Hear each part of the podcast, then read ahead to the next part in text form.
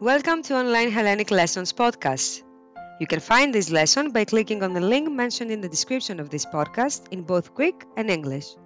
You can get full access to the website hellenic-lessons.com with only 5.99 euros for 3 months. Enjoy!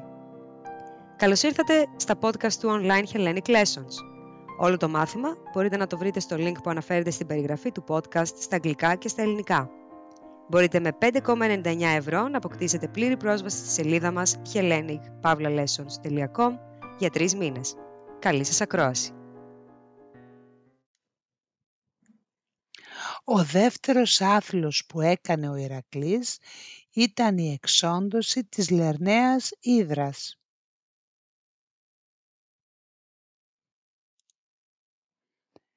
Στη λίμνη Λέρνη της Πελοποννήσου ζούσε ένα φοβερό νερόφιδο με τεράστιο σώμα και εννιά κεφάλια.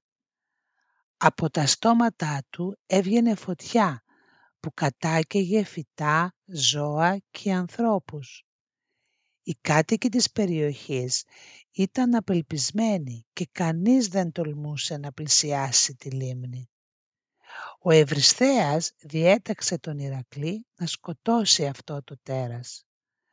Ο Ηρακλής πήγε στη λίμνη Λέρνη μαζί με τον ανιψιό του τον Ιόλαο. Κατάφερε να παρασύρει τη Λερναία Ήδρα από τη φωλιά της και της επιτέθηκε. Με ένα δρεπάνι άρχισε να κόβει τα κεφάλια της.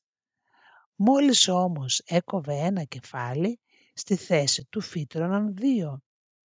Τότε φώναξε τον Ιόλαο, αυτός άναψε έναν δαυλό και μόλις ο Ηρακλής έκοβε ένα κεφάλι, ο Ιόλαος καυτηρίαζε την πληγή. Έτσι σταμάτησαν να φυτρώνουν καινούργια κεφάλια. Το μεσαίο όμως κεφάλι της Λερναίας Ήδρας ήταν αθάνατο.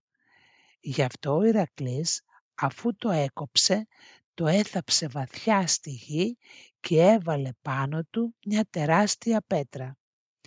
Βούτυξε και τα βέλη του στο δηλητηριασμένο σώμα της Λερναίας Ήδρας και έγιναν θανατηφόρα. Μείνετε συντονισμένοι για περισσότερα podcasts. Stay tuned. Σας ευχαριστούμε.